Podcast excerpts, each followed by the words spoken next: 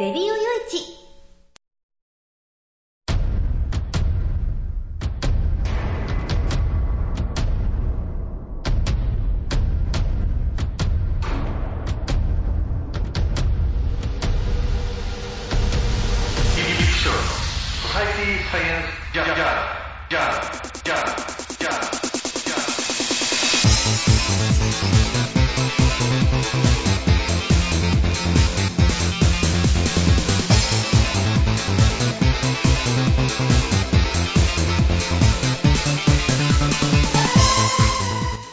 さんハローじゃご機嫌いかがですか？ソサイティサイエンスジャーナル第、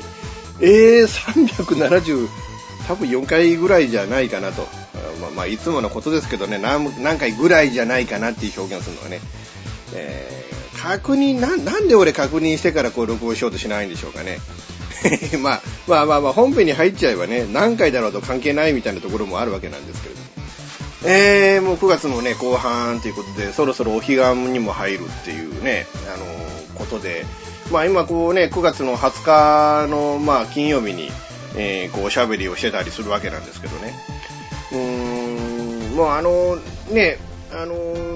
今年は本当ね、残暑がねえなっていうか、だいたい10月のね、中頃ぐらいまでは気温20度超えたりなんてことが結構あるんで、うん、だから、それぐらいまでは暑いんだろうな、暑さが残るんだろうなと思ってたんですけど、なんか暑ささ、そのさんも彼岸までなんて言うけど、その前にもうお盆過ぎたら結構涼しくなっちゃってね。あの、夏場本当にあの8月上旬ぐらいまでのあの、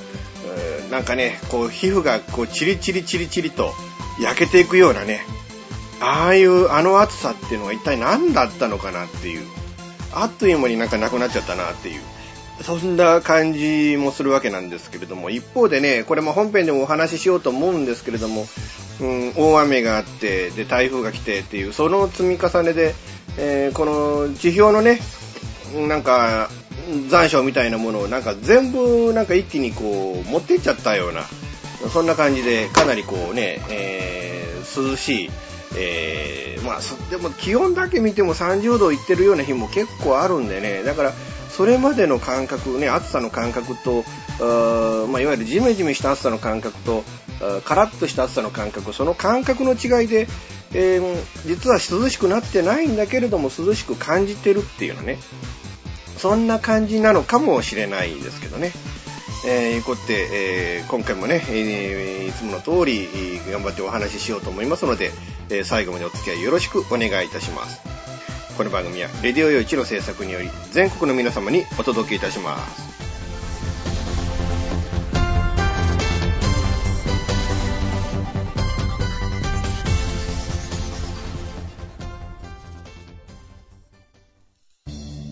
FM 玉川をキーステーションに全国ネットでお送りする FM ミッドナイトハイウェイサタデースペシャルマイフレンド様のハイパーウィークエンドでは身の回りの出来事や1週間のニュースの中から話題を拾って毎週1時間お送りしております。また時にはゲストをお迎えしてのフリートークスペシャルとしてもお送りしております。週末の情報バラエティ番組マイフレンド様のハイパーウィークエンドインターネットレディオステーションニューウィンドで毎週土曜日に配信しております。ぜひ皆さん聞いてくださいね。テレビビンゴネットアイランド会社で役立つ面白応援グッズの紹介をはじめためになる情報、ミュージシャンの生出演など、映像でお届けする30分の生放送。テレビビンゴネットアイランドは毎週水曜日19時30分から20時。テレビビンゴで放送中です。スタジオジュノンからのお知らせです。あ、あのや。あ、あのさ。チョイスラジオの説明するんだけども、チョイスラジオの説明をするんですけど毎週月曜日の23時から毎週月曜日の23時からスタジオジュノンのサイトでやスタジオジュノンのサイトでね配信してっからやみんな聞いてけろな配信をしてますからぜひ聞いてくださいね詳しくはチョイスラジオって検索サイトでググってけらい詳しくは検索サイトでチョイスラジオで検索してねで待ってっからや来てけらいじゃあ、待ってるからね。来てね。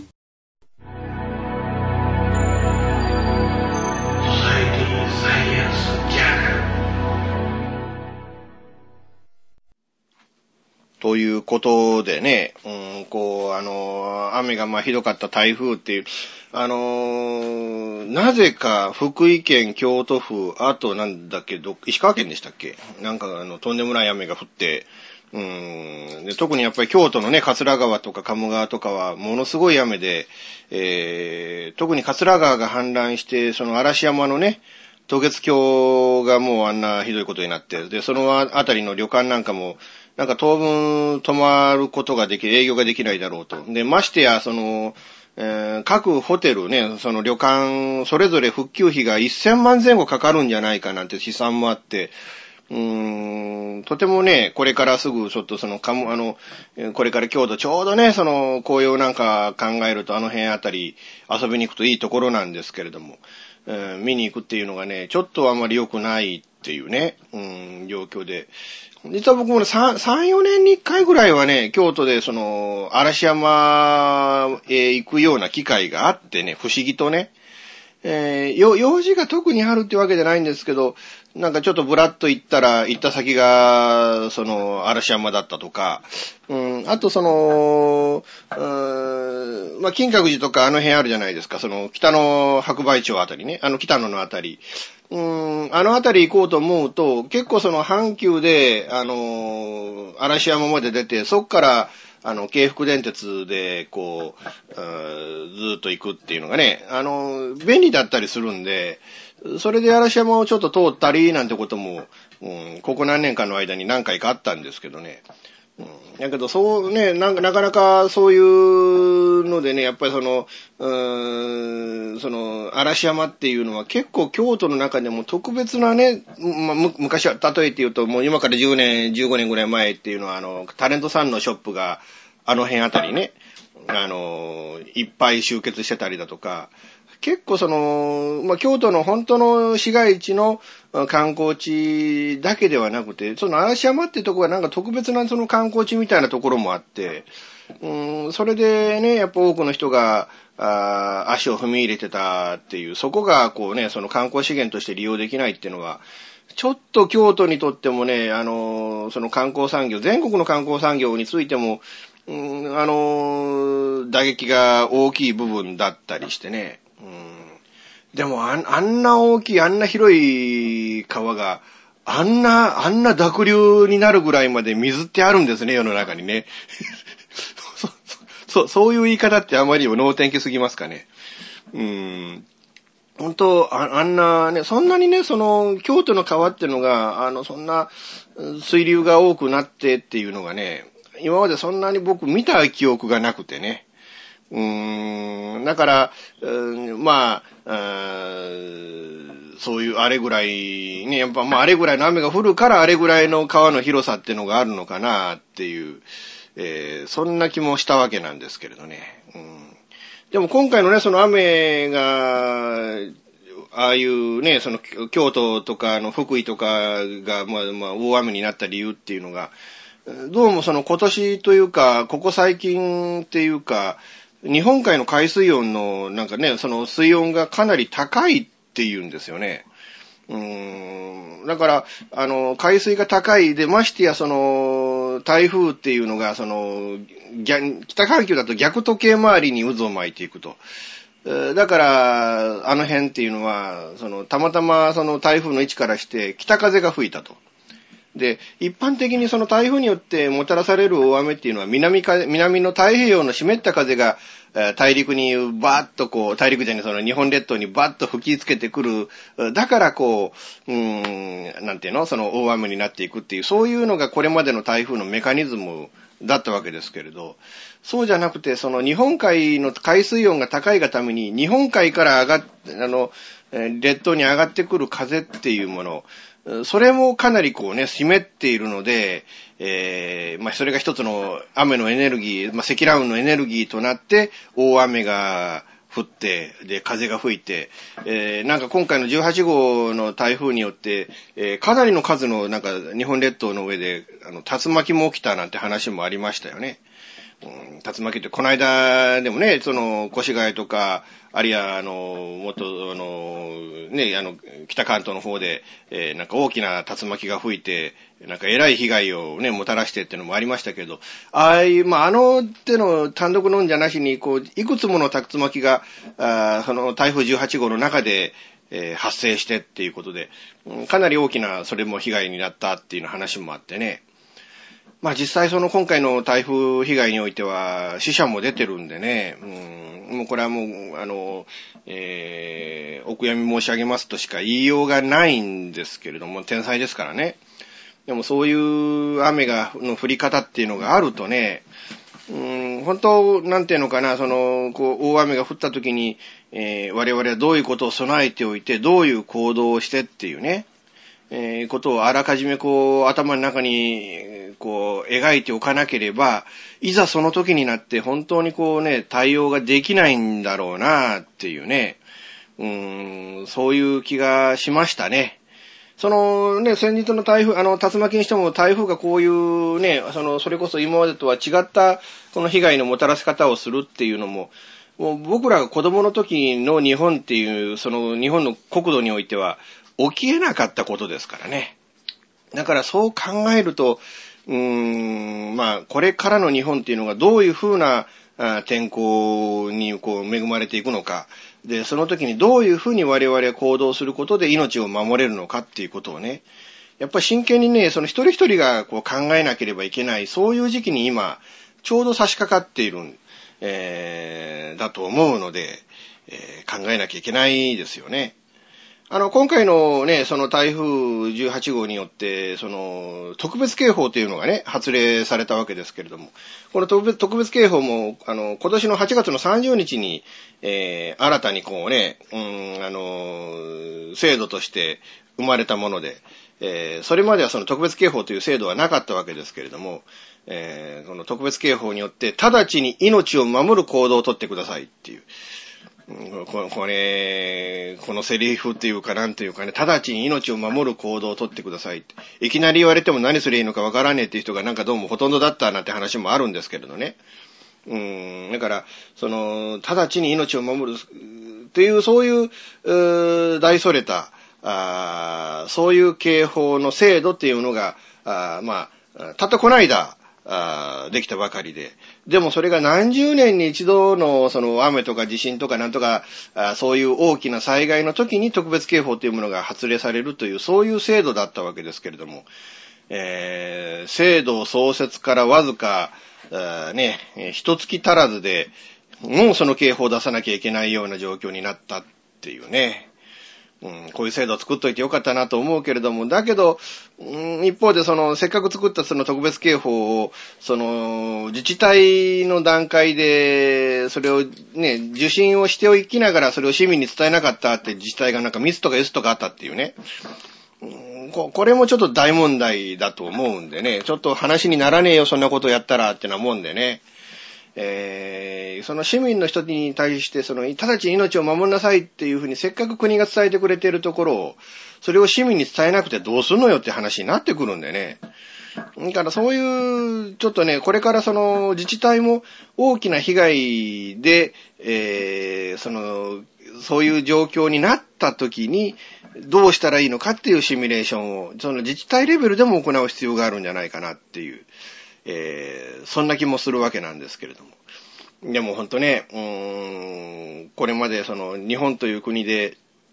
なんていうのかね、あの、まあ僕が生まれてそのね、40何年間のうちのまあ、多分40年ぐらいなんですけれどね、うーんその日本という国がいかにもその、その戦争的な平和だけではなくて、その、いわゆる天才的な、平和の国だったんだなっていう。だからその、それまで見たこともないというか、こういう日本という国土になるんだっていうことが、こう、なんていうのかな、この想像もしてなかった状況に、えーこう、次から次に、えーなっていってると。ちょうどね、20年近く前のその阪神淡路大震災、あの時で高速道路が横倒しになってる光景を目の当たりにした時に、ええなんで、これが日本なのかよって思ったんですけどね。でもそれが、えーまあ、天候的にもいろいろとね、大雨になって新幹線が脱線したなんて話もありましたよね、その後ね。うん、まあ、転覆しなかったからよかったんですけどね。で、その、2年前の、まあ、2年半前のね、その、東日本大震災の時に、えー、あの起きた津波の光景とかね、で、今回の桂川がその氾濫していくその光景とかね、でもあの渡月橋ってあの橋すごいですよね。あの大雨の中で流されなかったんですよね。もちろんその、ね、その橋の端に、あの横にある、うん、照明みたいなものは、まあ流されちゃったんで全部付け替えなきゃいけないんでしょうけれども、でも、あの雨で流されなかった渡月橋っていうのはすごいなって思うし、ただ一方でやっぱりその渡月橋がああいう状況になる風景を見ることになるとはっていうね。なんか、なんか自然って恐ろしいなと思うし、なんかこうね、それまで何もその大きな被害、大きな災害がなかった日本っていう国に暮らしてて、ああ、我々って本当に、本当に心の底からこう平和ボケしてんなっていうね、部分もあって、でも、それじゃいけないんだと。やっぱり自分たちのね、皆さんね、一人一人自分たちの命を守るためには自分が何をしなきゃいけないかっていうことを、えーよく考えなきゃいけない。で、自分の命と田んぼとどちらが大事なのか。決して田んぼが大事なんて思っちゃいけないんですよね。えー、どうなってんだろうと川を見に行く、田んぼを見に行く、その結果命を落とされる方って結構おられるわけ、で実際なんかそのビニールハウスを見に行って、そのビニールハウスの下敷きになって亡くなられた方っても何人かおられるんですよね。だからそういうこともあるので、えーとにかく命をね、こういう、今後こういうことってたびたびあるでしょうし、また今なんか19号が来て、えなんかそれはなんか西の方にのあの逃げてはいくみたいではあるんですけれども、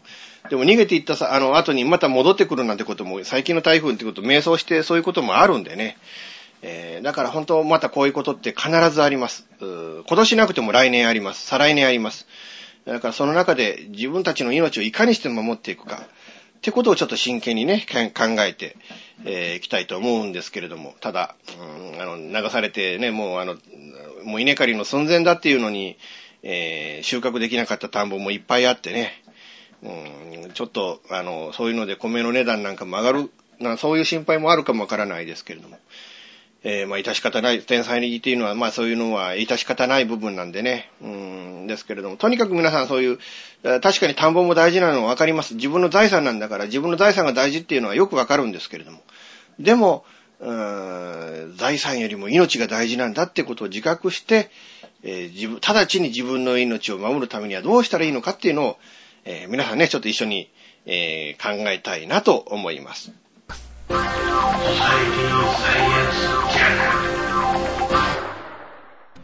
現金でマンションを買うのが夢なんですよ。あ、丸腰だったら一番いいなぁ。そう、まあ無理だと思う。幸せな家庭を作ること。留学したいんですけど心理学の方を勉強したいなと思っていて、で、あの、マンション建てて一番上に住むっていうのが理想かな。あなたの夢を応援しています。風俗リンクラジオ。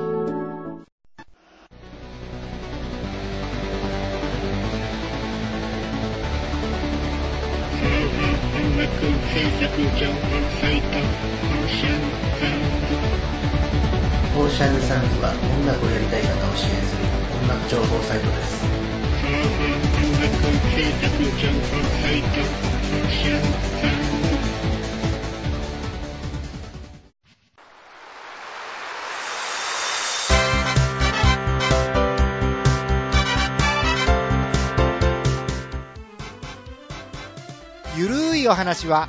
フェアリーテールが気が向いた時に更新する、えーその時興味があるもの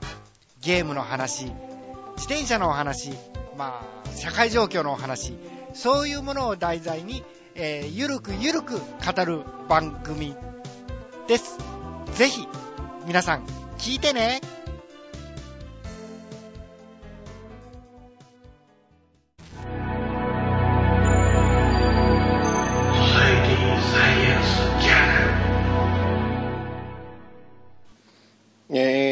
えーっと、ここからね、ちょっと原発の話をしていこうかと思うんですけどね。ただちょっと思うのがね、やっぱりその電力会社にこととかで原発のこととかね、やっぱりその震災以降このネタをお話しする機会っていうのがやっぱ多いなっていうね。なん、なん、なんなんでしょうかね。うーん。あの、まあ、多いっていうのはやっぱりそのうまくいってないから番組の中で喋るっていうことなんでしょうけれども、もっと早くね、その政府なりなんなりがこう前面に出て、もう当然お前らも何もするなと。うん。というのがね、やっぱりその、一番こう、もたもたしてて、で、後から後から問題が出てくる理由っていうのが、その、東京電力という会社が株式会社であって、で、何かその、この汚染水問題で、そのお金をつぎ込む、つぎ込むもんなら、やっぱそれなりに巨額な金額になるわけですよね。で、当然その、これから賠償もしていかなきゃいけないわけだし、えー、廃炉に向けてっていう動きもしなきゃいけない。それはもう何、何兆円じゃ済まねえ話、何十兆円、何百兆円ってかかる話であってね。ねそれに対して、えー、一企業がそんな金を出すって言ったら、まあそれは株価も下がりますわなっていう。だから要はその株価を維持が、維持するために、うーん、ケチケチした対策しかできないんで、ケチケチした対策だから結局、どっかにもね、ボロが出て、えー、こうやって後から後からなんか問題が出てくるっていう、うん、その繰り返しなわけでね。えー、だからもっと早くお前らもう東電お前ら何もするなと。で、これはもうあの、政府が責任を持って今後は対策するんだからっていう方向に持っていかなければ、うーん、いつまで経ってもこんなことの繰り返しで、とてもその、東京オリンピックまでの間に何かしようなんてのは、まあ無理な話なんじゃねえかなっていうふうに、えー、思うわけなんですけどね。えー、まあ内閣総理大臣が東京電力第一、えー、福島第一原発を、まあ視察されたそうなんですよ。んで、事故後に廃炉が決まった1号機と4号機と同じ敷地内にある5号機、6号機についても、えー、自己対処に集中するために、えー、廃炉を決定してほしいというふうに、まあ、東京電力に要請したっていうことなんですけど、なんでこれ1号機か、まあそれ1号機か4号機までって言ったら、それは屋根に吹っ飛んだり爆発したりしてるわけですから、人も近づけないような状況になってるわけだから、それはまあ、うん、さっさと廃炉したのは、当然の判断だと思うけれども、5号機、6号機をこれ温存して、できれば、もう一度動かしたいっていう、この、なんていうのが、スケベ心がこの東電にあったから、今頃になって5号機、6号機廃炉しろっていう話になったんじゃないですかっていうね。だから、その、なんていうのかな、その、結局その東電の、その、ケチ心とスケベ心によって、えー、さっさとしなければならない対策っていうのが、もう後回し後回しにずーっとなってるわけなんですよ。で、その結果、こう、2年半も経って、まだこんな状況にあって、で、何年経ってそれが解決するんですか？っていうような話になってるっていうね。うーん。だからその、うーん、まあ、東京オリンピックまでに何とかするみたいな、ね、その東京オリンピックまで7、あと7年しかないわけですから。2年半経ってこの状況なのに7年、あと7年で何ができるんだって、皆さん思いませんか？とてもじゃないけど、僕はその東京オリンピックまでに何らかのね、その、まあ、汚染水の漏洩の問題であるとか、あるいはその、えー、その、灰色の問題であるとか、あるいはその、まだその、えー、ぶっちゃけ、その、炉心と外と外気とが、こうね、その、筒抜け状態になってるわけでね、今ね。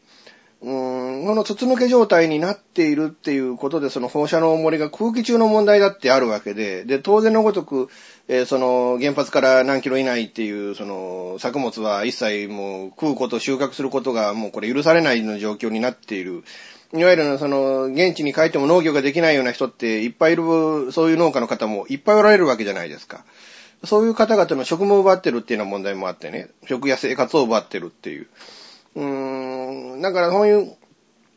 この原発が起因する様々な問題で、えー、2年半経ってなんら解決してない問題っていっぱいあるわけですよね。特にやっぱりその大気汚染の問題、それと水の汚染の問題っていうのは、もうこれあの、オリンピックに関係すると、ね、関して言うと、かなりこう、その海外のね、その特にやっぱり海外の先進国の方々、神経質に思いますよ。ね、今後その数値、漏れている数値っていうのが、上がっていくっていうことになってくるとね、なおのこと、これ、下手したらこれ、オリンピック、東京じゃ無理だから、よそ、ね、他の都市で代替開催をしなきゃいけないなんていうような、そういう議論にすらなりますよ。その時に日本、東京っていう、ね、その、何ができる、何、何をどういうふうに対処できるんですかってことになる。本当にこれからのね、対処を急いでいかなきゃいけないっていう、うん、ことをね、うーん、言わなきゃいけないなって、申し上げておかなきゃいけないなとまあ思うわけですけれど、もう一つのこのね、この問題としてね、えーいわゆる湾内に、その、コントロール下にあると、その、汚染の問題が。っていう、嘘ついてるでしょ？問題はね。あの、明らかに嘘なんですよ。その、コントロールできている、な、どうのこうのっていう、その、うーんコントロールできてないから海に流れていってるわけですよね。で、確かに海に、その湾と外側との間になんかこう膜は張ってるそうですよね。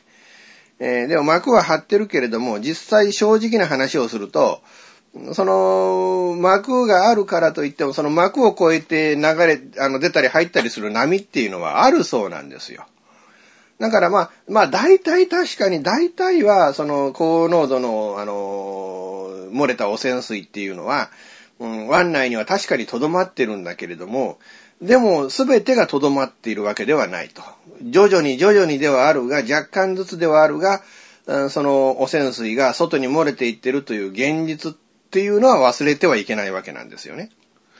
うんで、うんこの外へ漏れていってるっていう、う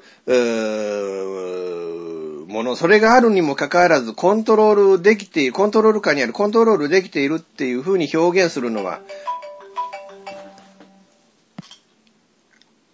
えっ、と、何話してましたっけ？今ちょっと出版社から電話ありましてね、えーちょっとその、今後の現行のスケ,、ねスケジュールについてこういうふうにっていうふうに、えーそういう指示があったんでね、えーまあ、あの、その、その電話がかかってきちゃったんで、えー今頭にあったものが飛んじゃったわけなんですけれども、ダメやね。なんか構成かなんか書いとかなきゃダメやね。えーこうこういうことについて話そうと思って箇条書きにしといて、で、順番に話していってね。どこまで何を話したかっていうのが全部飛んじゃったんでね。かといって取り直すのもなんだなっていう感じではあるんですけれども。まあ、とにかくね、その、嘘ついちゃダメなんですよ。国民に対して、まあ、国民はもう嘘だっていうのが分かってるけれども、うんその、言ったことっていうのが、その、対外的には国際公約になっちゃうっていうね。で、国際公約になっちゃってるっていうことは、うん当然、その、うーん守らなきゃいけない。本当にこれ守らなきゃ嘘つきってことになっちゃうっていうね。国日本人がね、その日本人に対して嘘、あいつは嘘つきだって思うのと、外国人の人たちがあいつは嘘つきだって思うのと、意味が違うんですから。ほんと、ここはね、やっぱこれは宗教観かなんかなんでしょうかね。もうその、日本の神道っていうか、あるいは仏教っていうかね、そういうものの考え方っていうのは、まあなんていうの、結果良ければ全て良しみたいなところがあってね。でその過程でついて嘘っていうのは、まあ嘘も方便なんて言葉すらあるじゃないですか。うんだから、まあ多少嘘ついても構わねえんだ、みたいなっていう、そういう、あの、いわゆる我々のその生活レベルの価値観みたいなものがあって、ね、そのつもりで、ね、その日本人って、その大概、よそに国に行っても同じようなことやっちゃうわけですよ。でも、あいつはライアーだっていう、まあライアーっての嘘つきっていう英語の意味ですけど、その、あいつは嘘つきだっていう風にもうこれなんていうのかな、その、つけられちゃうと、その、レッテルつけられちゃうと、もうほんとね、取り返しがつかないことになるんですよ。ああだからそこら辺をね、うーん、きっちりと、えー、ね、あのーしっかりと、えーしていただきたいなっていうふうにまあ思うわけなんですけれどね。えー、だけど本当ね、うーん、この2014年度中に東電は、このね、その汚染水問題の浄化っていうものが果たしてできるんですかね？うーん、そこら辺がちょっとね、うーん、あの、あ毎日毎日タンクだけが増えていくっていうこの現状があるわけでね。で、本当にね、根本的にはこうしたら方がいいっていう学者さんの意見って結構あるらしいんですけれども、えー、金かかるっていう理由だけでね、そういう意識、あの、発言っていうのを全部その東電が無視してきたっていう、そういう経緯もあるみたいで、だからそういう声に対して政府がこれからどう、声を聞いて、今後対策をしていくのかっていうね。それと、東電を生き残らせるっていう条件のもとで、なんかやったんじゃダメなような気がするんですけどね、もう、もはやね。東電の倒産ありきでやっていかないと、いつまで経ってもこうやってケチケチした、ちまちましたやり方で、えー汚染水のタンクだけがあの大きくなっていって、ね、肝心の根本的な対策っていうものはなされないっていう、そういうことに多分なっていくんじゃないかと思うんで、なんかね、ほんとこう、根本的なことをね、やっていただきたいなと。えー、いうことをちょっとこう申し上げてこのコーナー終わりたいなと思います。サエティサイエンスジャーナルデジタルスタジオ What's New は音、作り方、広め方のすべてが新しい次世代の音楽を作り出します。私たちは自分たちが聴きたいと思える音楽を作ります。私たちは既存の方法にとらわれない今そしてこれからの方法を追求します。私たちは支持してくれる世界中の身近な人へ私たちの音楽を届けます。応援してください。デジタルスタジオ Watson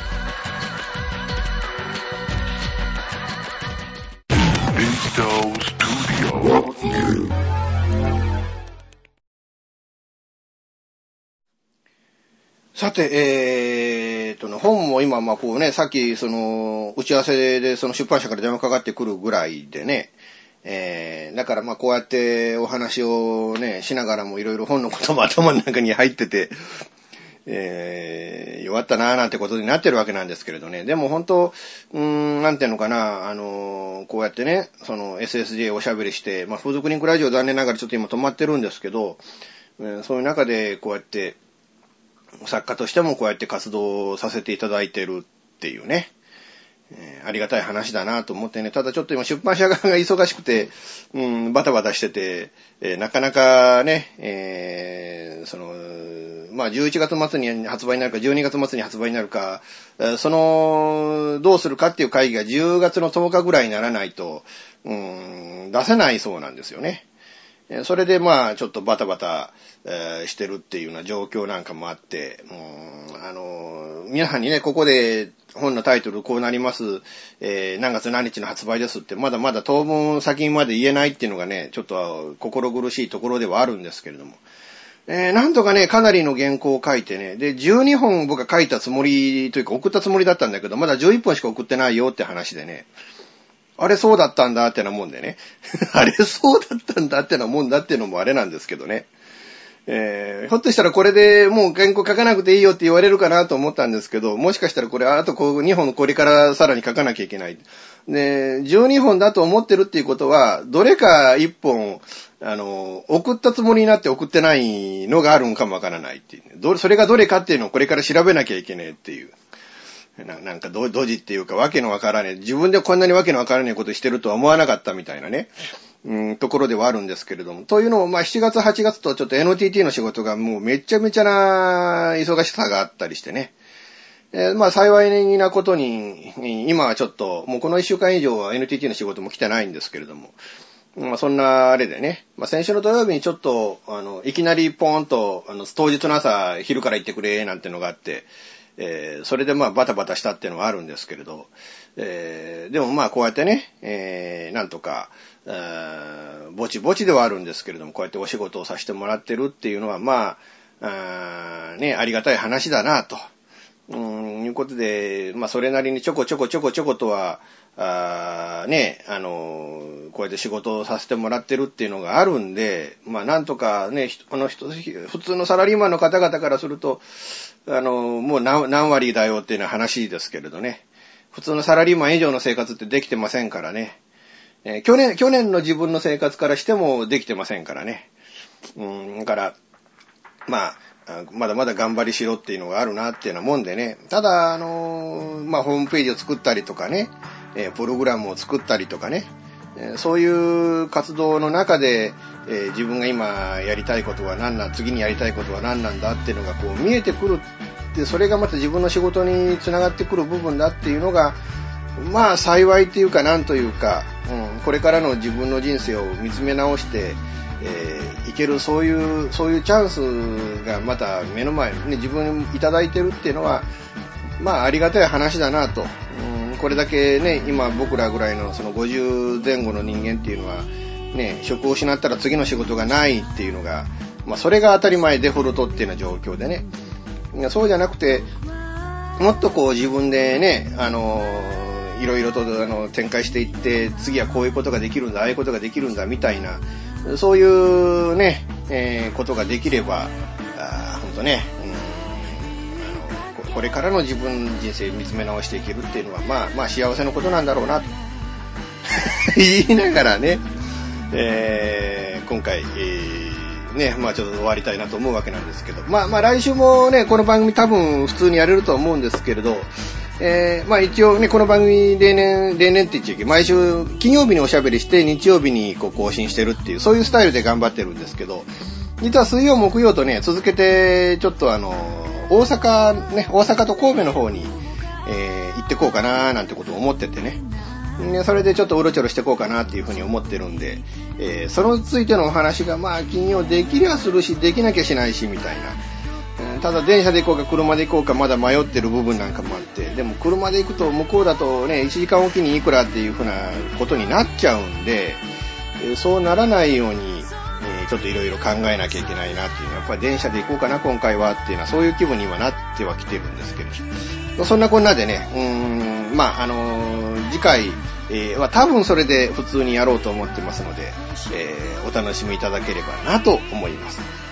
この番組は、レディオ用地の制作により、全世界の皆様にオンデマンド、ポッドキャスト、FM ラジオでお届けいたしました。お相手はイプシロンでした。ではまた来週、ごきげんよう。さようなら。